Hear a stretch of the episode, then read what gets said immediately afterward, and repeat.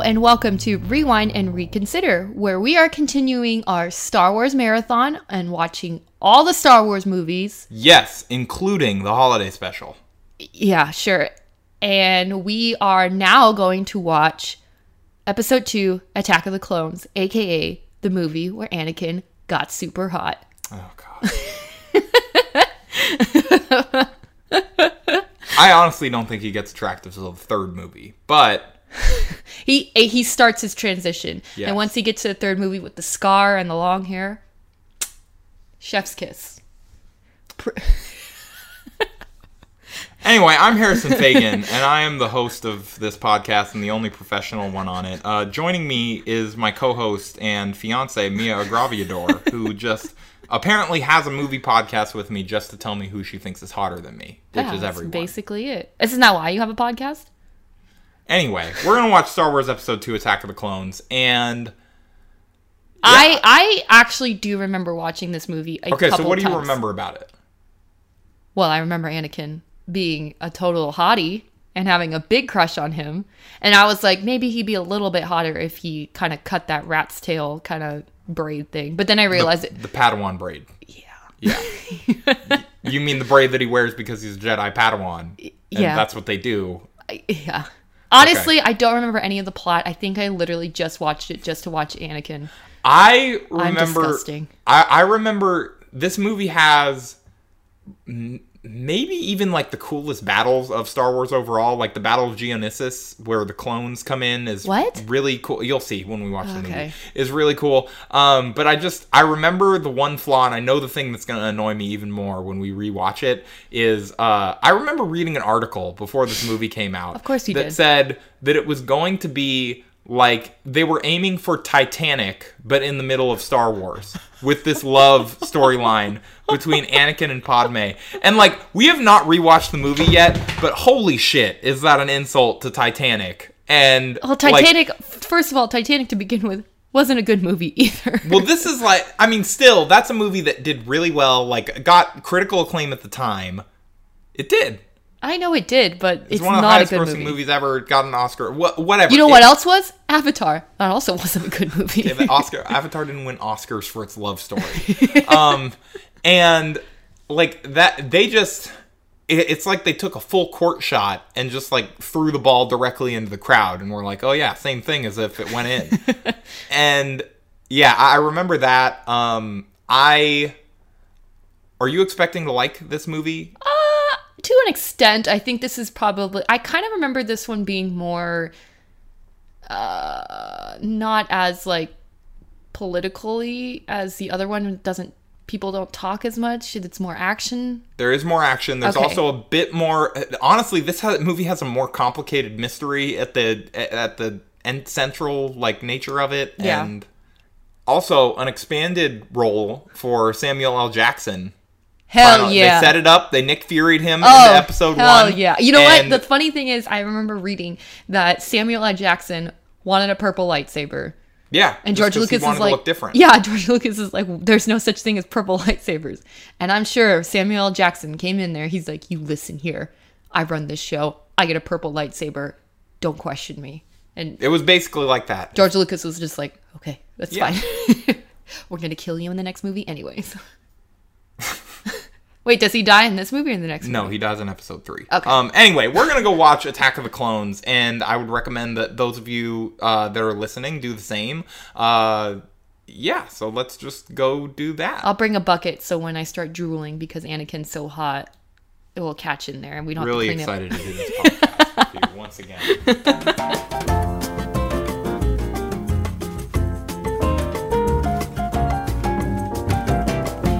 Okay, we're back. We just watched Star Wars Episode 2, Attack of the Clones. This is our third take of this intro because Mia got the take the name wrong the first two times.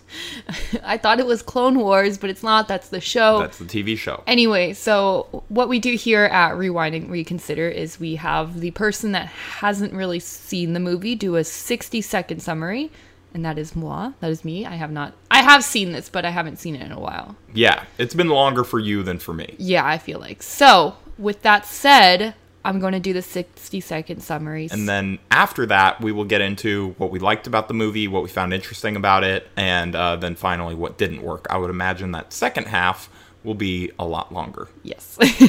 All right. And are you going to time me? Or do I have to time myself? Yeah, go ahead. 60 don't trust seconds. myself. Starting now. So Wait, no.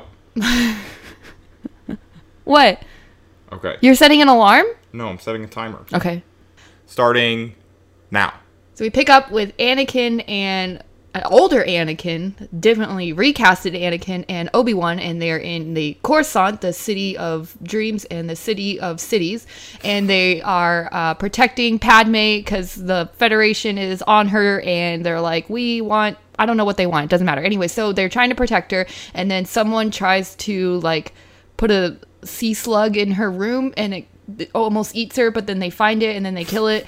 And then it's a car chase, and they're like, okay, Padme, you need to go uh, to Naboo. And then Anakin's like, I'll go with you. And she's like, no, you're creepy. I don't like you. And then they're like, let's go. And so they leave. So then Obi Wan. Uh, goes and tries to find this lost planet. Uh, they don't know what that is, and then he finds the planet, and it's a bunch of clones of Jango Fett. Jango Fett is this uh, New Zealand guy, and he has a bunch of other people uh, that are like him, and it's a clone army. And then Obi Wan's just like, "Why is this happening?" And then so we go back to Naboo, and it's a really sad, sappy, romantic story. It Doesn't matter. So we go back to o- Obi Wan, and then he gets caught by um, uh, he Jango Fett? Jango, no, no, yeah, Count Dooku, and then they, then uh, also Anakin and Padme get caught, and they're like in this like big, uh, you know, like in Game of Thrones where they have the slaves fight each other, right? So then they're in there, and there's animals. Gladiator Arena. Yes, exactly. Gladiator Arena. And then Mace Windu comes and he's all like, hey, what up, bitch? Um, it's me, Mace Windu.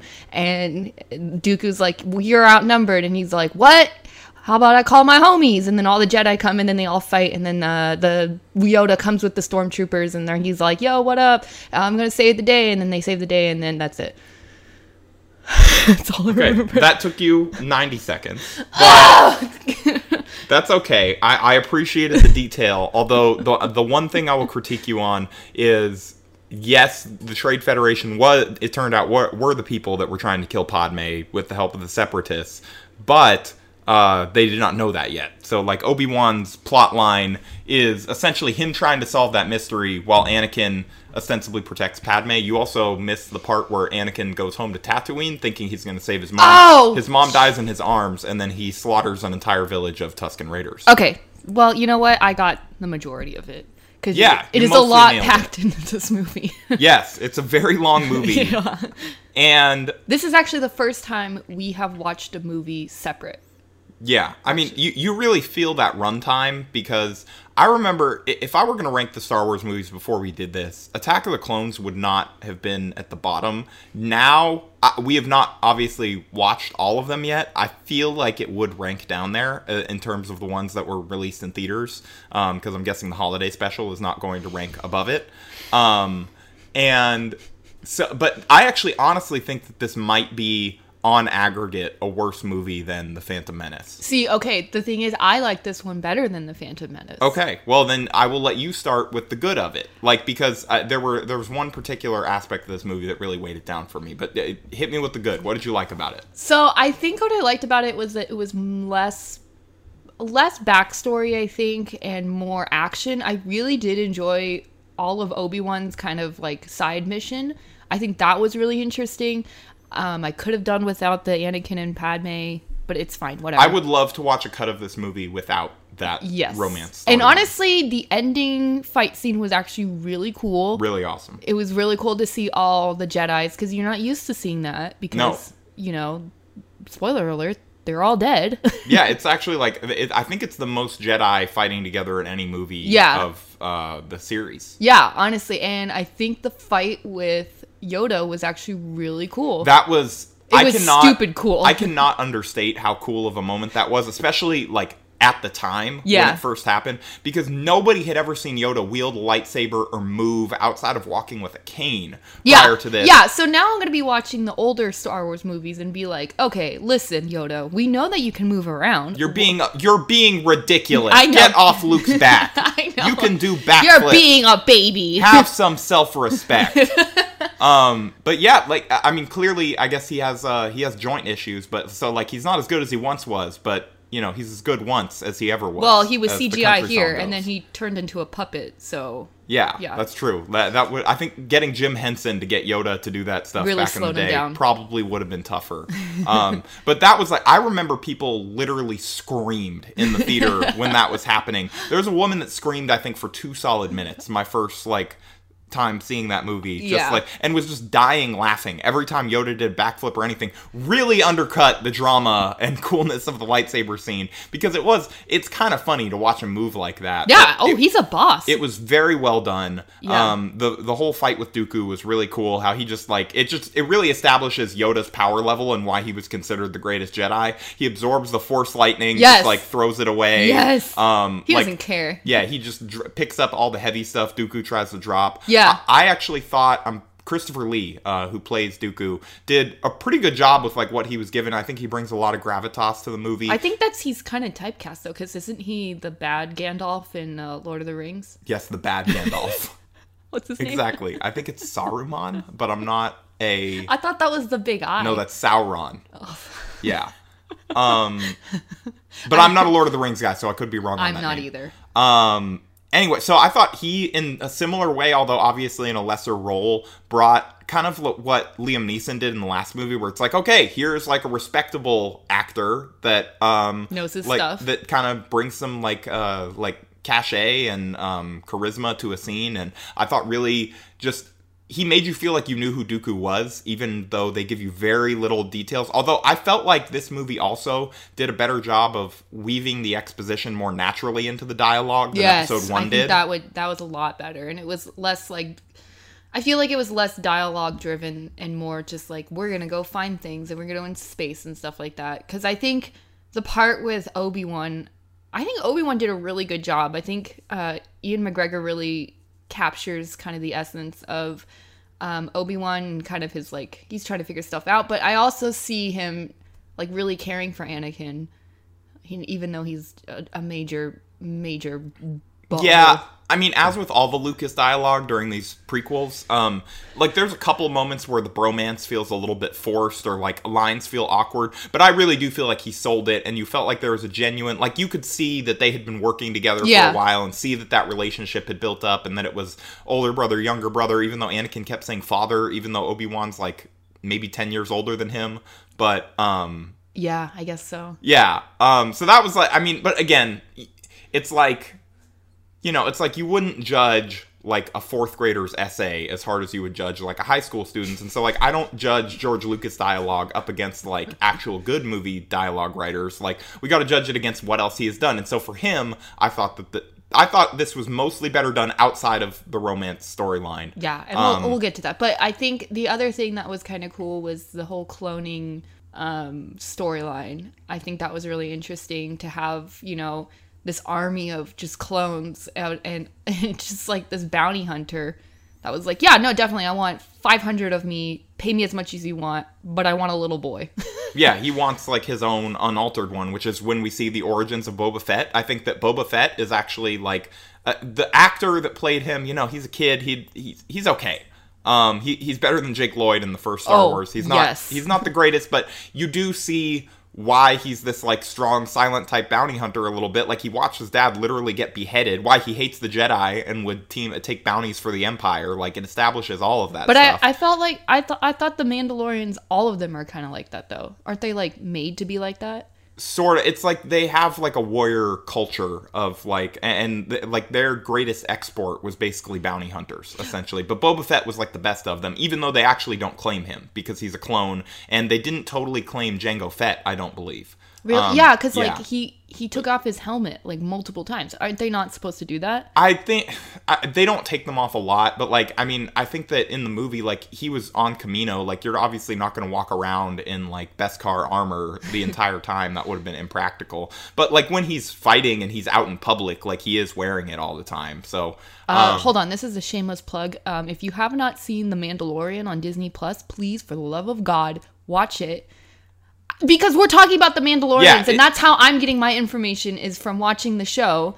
and it's going more in depth. Anyways, Yeah, so on, I I think the cloning thing was interesting to me because it's obviously like, like they were okay. So first of all, the most unrealistic part of this movie was that the Republic. They're like saying the Republic didn't have an army. I get that there had been peace for a long time, but like no entity that like they didn't have any proper army at all. Like that just seemed wildly unrealistic to me. Yeah. In retrospect, they're just talking about the central issue was like, should we have an army? It's like no empire like that, even though it was quote unquote a republic, doesn't have an army. That yeah, was they that was need little backup. Yeah. yeah, that was a little strange. And they're like, oh, the Jedi just keep the peace. These like superpower guys that there's like a couple hundred of. Well, obviously I they're mean, not doing a good job because now they need an army. Yeah, so they ended up needing an army, and I thought that it showed like it, it raises a lot of interesting questions, which is something that the prequels do a lot. I think it's like a major theme. They raise these interesting questions and concepts, and then don't totally answer or execute on them through the dialogue and like where the story actually goes. But the cloning was an interesting question to me because it's like there's a lot of ethical issues at play there. All of a sudden, you're having this army of thousands or maybe millions of humans being created um, with little to no free will because the Kaminoans are taking it out of them. Wait, Uh, the Kaminoans are like those weird looking, like yeah, they're the long-necked um, aliens. on like they kind of look like the the white dragon from How to Train Your Dragon. a little, I guess. Yeah, sure. That's what I saw. anyway um it just like they you know they talk about they genetically altered them to have little to no free will. So essentially you're accepting this army of slaves. Like eh, i mean i, I and i think that there are interesting ethical questions that raises like the jedi all of a sudden are just gung-ho. I mean i know obviously that day they needed their help and otherwise they were going to die but how quickly the jedi were just like okay we're going to lead this army of like essentially slave soldiers with no free will um, that are aging at an accelerated rate like what is what are the plans for these guys Once they at, like yeah. once they age out on- once an army's not needed anymore Do they get a 401k? yeah Do do they, get need any dental? right like is there a retirement plan for the clones Do they like, have health care? Basic health care? i mean they have they have battlefield healthcare Okay, well Um, then, then that's fine. They're fine. yeah so i don't know i just think that that like it just shows i think again like a major theme of the prequels was that there really are no good guys. They don't like expressly say this and they still talk a lot about the light and the dark side of the force but there really aren't good guys in this. Like the jedi just willingly take on the slave army. Obviously the separatists aren't great but the separatists are being like pitted against the Jedi as like a created conflict that we find out later is just like Sidious trying to seize power. Um, and like I thought the separatist stuff was a little bit on the nose. They were an alliance of the Trade Federation, the commer uh, the Commercial Guild or Commerce Guild, the Corporate Alliance, and the Banking Clan, Oh which is like God. Yes, That's a little heavy-handed. Businesses are bad. We get it. yeah but you know I, I just think that I, I don't know how did you feel about the clones and all of that stuff like and those questions Um, honestly, I think what was weird to me is seeing the stormtroopers be on the quote unquote good side. You know, I Yeah. like that's really weird. And um, the whole thing about clones, and now I'm thinking like. I don't know. It's just weird because I don't know any of the backstories of, on the stormtroopers. Like when I watched the original ones, I'm like, ah, yes, those are stormtroopers, those are soldiers, those are people that signed up. But then this brings it in that they're actually clones. Well, so those guys in universe, I believe my under my understanding as of when recently, like I, I most recently researched. Oh, push up your that- glasses you Yes, say let me push up my glasses. The the stormtroopers and how they account actually story wise for the aim differential between the clone troopers and the stormtroopers is the stormtroopers were conscripts. They were people that were taken from planets or drafted into the military or forced into servitude because during the Clone Wars, uh, the Kamino and cloning facilities were destroyed, Oh, and so they couldn't make more clones. And they all the age clones rapidly. ele- age rapidly, and so all of them were dead, or for the most part, Oh. or at least like closer to death by the time the original trilogy was rolling around. So that's why stormtroopers, not clone troopers, always miss. Yes, exactly. That's why stormtroopers have the worst aim in the galaxy, um, and are not like you know templates of Jango Fett. And we also see that a little bit gotten into in the newest series, where you know um, Finn was basically just like conscripted from his home planet and like Yeah. thrown into the military. and- Honestly, I don't think we'll ever get a backstory on him.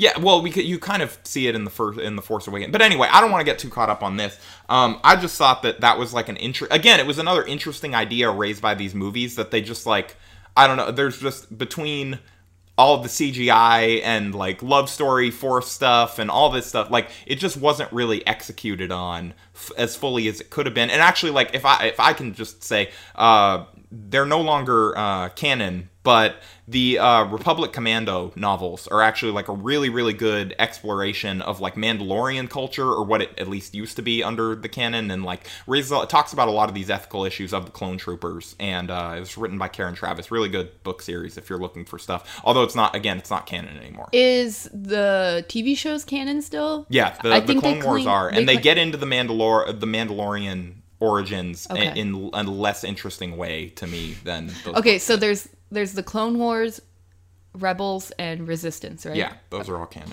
Okay. We're not going to watch all of those for this podcast. okay, so let's get into unless you have more good stuff. No. Okay, Let's- let's, get into I'm that. Ready. Okay, I think there's Okay. one major thing. Go ahead. Okay.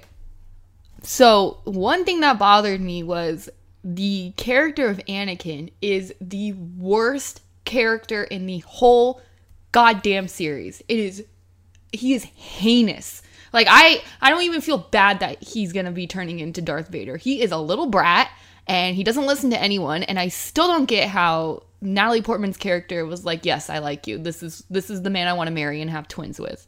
It is awful. Yeah, he is such a brat. And it's like, dude, come on. Like this guy took you under his wing. Like be a little bit more grateful. Like you he basically saved you from Tatooine. He was on Tatooine, right?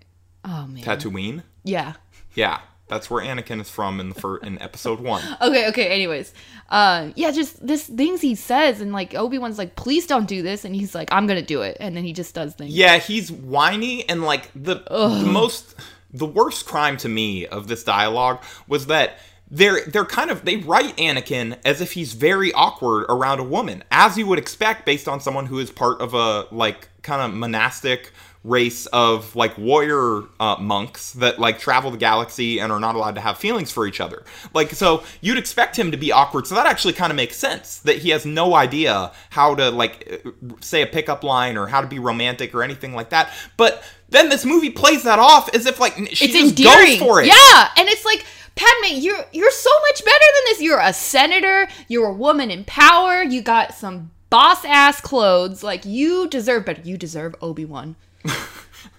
Yeah. Um Make it happen. Yeah, it's just like he, he says all these things, and it's like, how are you responding positively to this? Like, there's one point where like he talks about he talks about how he hates sand, it's coarse and it gets everywhere, and then he's just like, but it's not like you, you're smooth, and he just rubs her back without like they'd never done anything together before. It's like the it's this really It's creepy really moment. Really creepy, and she And goes just- for it. Yeah, she just starts making out with him. And then she's like, "Wait a second, no, we should stop." And he's like, "But why?" And then he like whines about it, and he's like, "But I love you." And she's like, "Listen, last time I saw you, you were like six. Okay, this is kind of weird."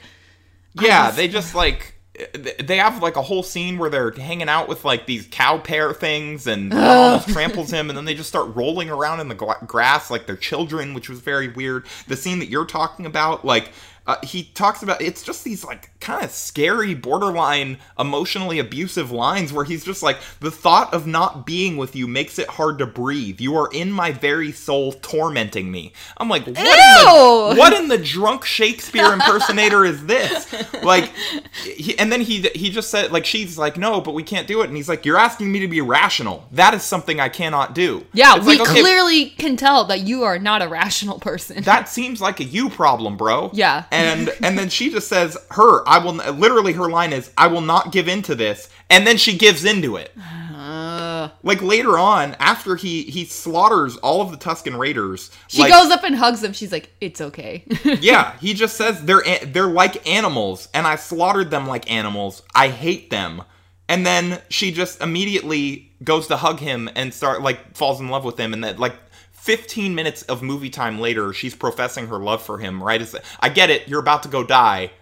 Kind of understandable, but also, like, then they get married. I, yeah, but I like how she waits till the last minute. She's like, "We're gonna die. I might as well do it because we're gonna die and it doesn't matter anymore." And then it's like, "Oh shit, we didn't die." Yeah, there could have been an awkward moment after that battle where she's like, "Oh, I, I thought we were gonna die. This is awkward. Look, I have a career again now. Yeah, Like, like, uh, I have stuff to it's do. like I just didn't want to die alone. I wanted. she, to, you know what? My theory is she married him to save face.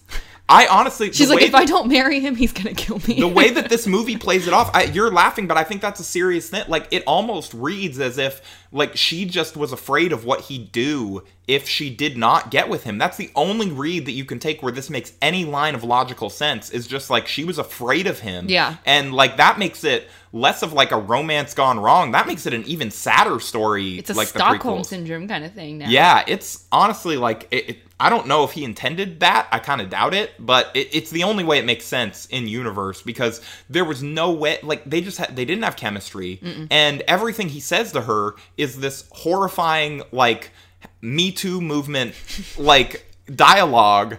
Or he's like admitting to mass murder, and she's just like, "Oh yeah, this is like totally sexy. I love you." So the one part I did like, and I which I wish they would have made her more like that, is that uh, when she goes back to Naboo, and uh, I, I think it's one of her like, it's one of the queen, the queen, The queen, they're having their dialogue with the queen. yeah, um, because she's no longer queen, so someone Mm-hmm. She's else senator is. now. Yeah, so they're all like, oh, um, so how is this Jedi gonna help you? And then Anakin's about to speak, and then Padme shuts him down and says, Oh, he isn't a Jedi. He's a Padawan. Anyways, I think we should do this. And then he's all like, he gets all whiny. He's like, Oh, excuse me. Excuse me. And then she turns around. She's like, No, excuse me. I'm talking here. And I was like, Damn, where was this the entire movie? Yeah, I mean, there's another line earlier in the movie where like he's just creepily staring at her, and she's like, "Don't look at me like that. It makes me uncomfortable." I'm like, "Okay, this makes sense." Yes, and then I eventually don't know- she just gives into it. I don't know What happened? Yeah. Um, Just, ugh. I want to circle back really quick to the Tusken Raiders thing. I-, I was reading up on this a little bit because obviously, like that was like that was a horrifying moment if you really think about it. He just slaughtered an entire village of women and children. Yeah, I understand And- that they stole his mom and everything. I don't know what they did to her, but like, it, it, it, doesn't. Yeah, he even then the fact that he says, "I even killed the women and children." Well, That's also creepy. this gets even sadder if you read into the lore of the Tusken Raiders and like how they exist and everything. So the Tusken Raiders are the indigenous people whose land on Tatooine was taken away from them. They worship water, understandably for a oh. desert people. So the reason they target moisture farms is because they believe that they're stealing their water from them. Oh, so yeah, they are played off as like savages in the movie, and they are. They're very violent and like, but they are retaliating against a world that they feel like has been taken from them. They have this like mystical spiritual bond with like their banthas that they ride and stuff like that. That was kind of interesting to read about. And apparently, um, after that village was slaughtered, they treated Anth- Anakin like a ghost wraith and began performing human sacrifices to keep to ward him off. what? Yes. So like they This is thought so sad. they, I know. this is so sad. It's horrifying. that is not right. and then after he admits all this to her, she's just like, "Oh, I'm so sorry that happened to you." Oh, Like, I get that his mom died. Like, that's sad. But like killing the women and children, like even killing all the men who, like, maybe some of them were not on board with that, is like over the line. But Yeah. like, uh, like killing the entire village is just like. Yeah, I remember I, when I was a kid, I had a toy from this movie because I was just like an avid collector of like a Tusken Raider woman and baby, like going in her backpack thing. Oh, no. And it's just like now all I can picture is the poor little baby and it's like mummy bandage wrap things, just Anakin just going, Just going you know, apeshit. and, and like yeah, I mean we'll get more into this in episode three, but like Darth Vader was a scary villain, but they just turned him into like a child killer in these prequels, Yeah, and it's like, not even a good like transition into like seeing like oh I see where he's coming from like It I- honestly almost makes his confidence later in the movie seem like him just projecting because and like the only reason it works is I because just he's behind the mask. I don't understand how he he Obi Wan is such a good guy, and like he gives them all the values of being a Jedi and everything, and he. I just don't understand how he can grow up to be such an asshole like that. But this is Obi Wan's fault. Well, number one, they were warned about this. This is why the Jedi traditionally, like, I mean, there's ethics questions about that, just taking children when they're infants too, that the Jedi do, and like that's kind of potentially problematic as well. Again, it goes back to that theme of there are really no good guys, but also like they were warned about this. This is why the Council didn't want to train Anakin, is because they were like, this kid has not grown up in our culture, and he's not going to have the necessary detachment. But honestly, I feel like a lot large part of this is on Obi-Wan because in the elevator early on in the scene like Anakin's basically confessing that he's been obsessed with Padme his entire like training period. And Obi-Wan like it's clear that he gets that he knows about Anakin's feelings and he just never raises them to the council. He never confronts Anakin on it and just lets it go. And it ultimately like ends up basically leading to the downfall of the galaxy. And Obi-Wan probably could not have predicted that as a worst case scenario. Yeah. but like there is some level of like why didn't you step in here at some point? Because Yeah. even when they're riding off to go face count dooku and anakin's about to jump out of the lander plane thing to go get padme after she fell out and obi-wan's like i like you have to push your feelings down and like come and do this. What would padme want you to do? And it's like okay, it, you're clearly recognizing that he has feelings here and that this is a real thing. They can sense each other's emotions, so he clearly gets all of this, and he just doesn't do anything about it. Like, so I, I think you know, honestly, that paints- accountability. yeah, you can see why he has some guilt later on in the movies about how everything went down, and you know, like.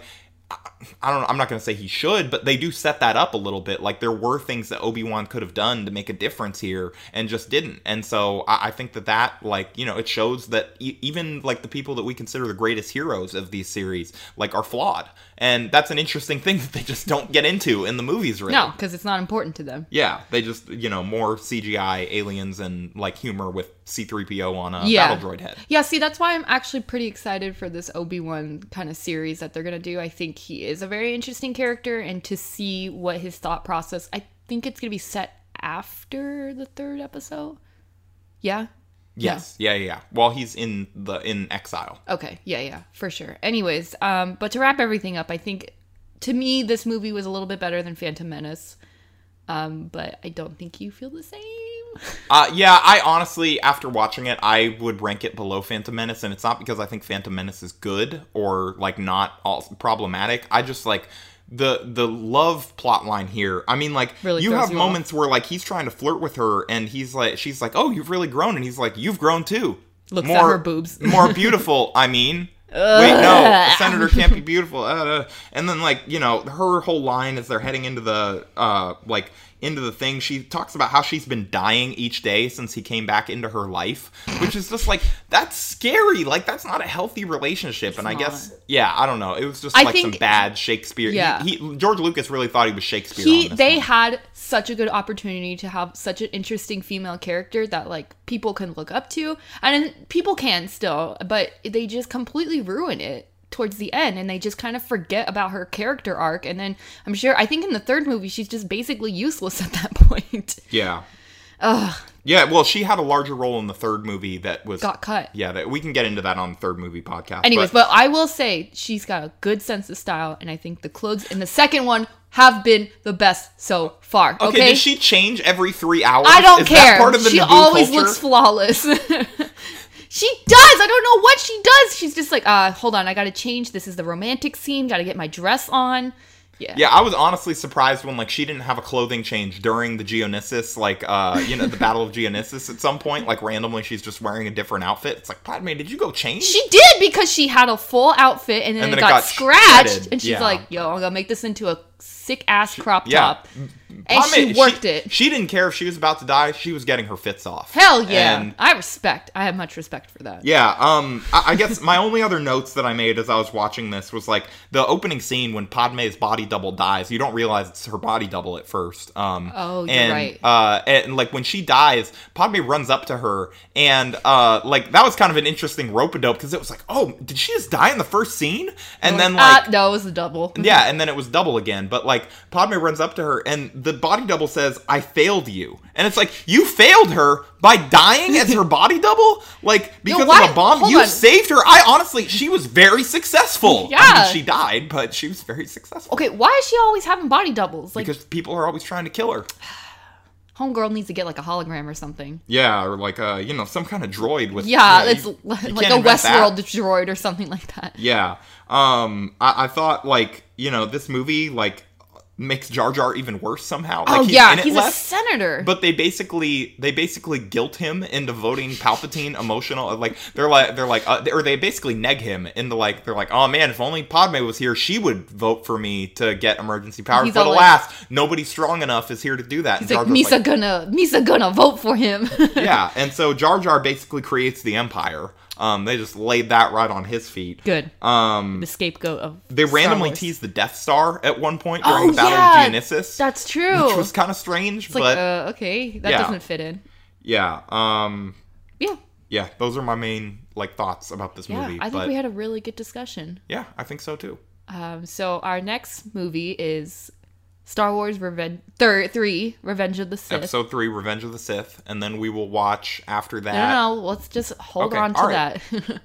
but Revenge uh, of the Sith up next. Subscribe on iTunes, Spotify. Just search Rewind and Reconsider. you can find um, us on Twitter and Instagram and maybe in person. I don't know. Yeah, you can find us on Twitter at R E W I N D R. E- Wait, no, I'm forgetting it. Never mind. It's okay. You just fine. find us on Twitter. You, I tweet about the show sometimes. Just Yeah. At HM Fagan, you can find me. Anyways, uh, so this has been an interesting and thoughtful discussion on not Clone Wars, but the Attack of the Clones. Yeah. Clone Wars, I mean, maybe we'll work. Mia's watching that right now, so maybe we'll work some discussion of that in somewhere in one of these podcasts. Yeah, God bless Disney Plus. Yeah.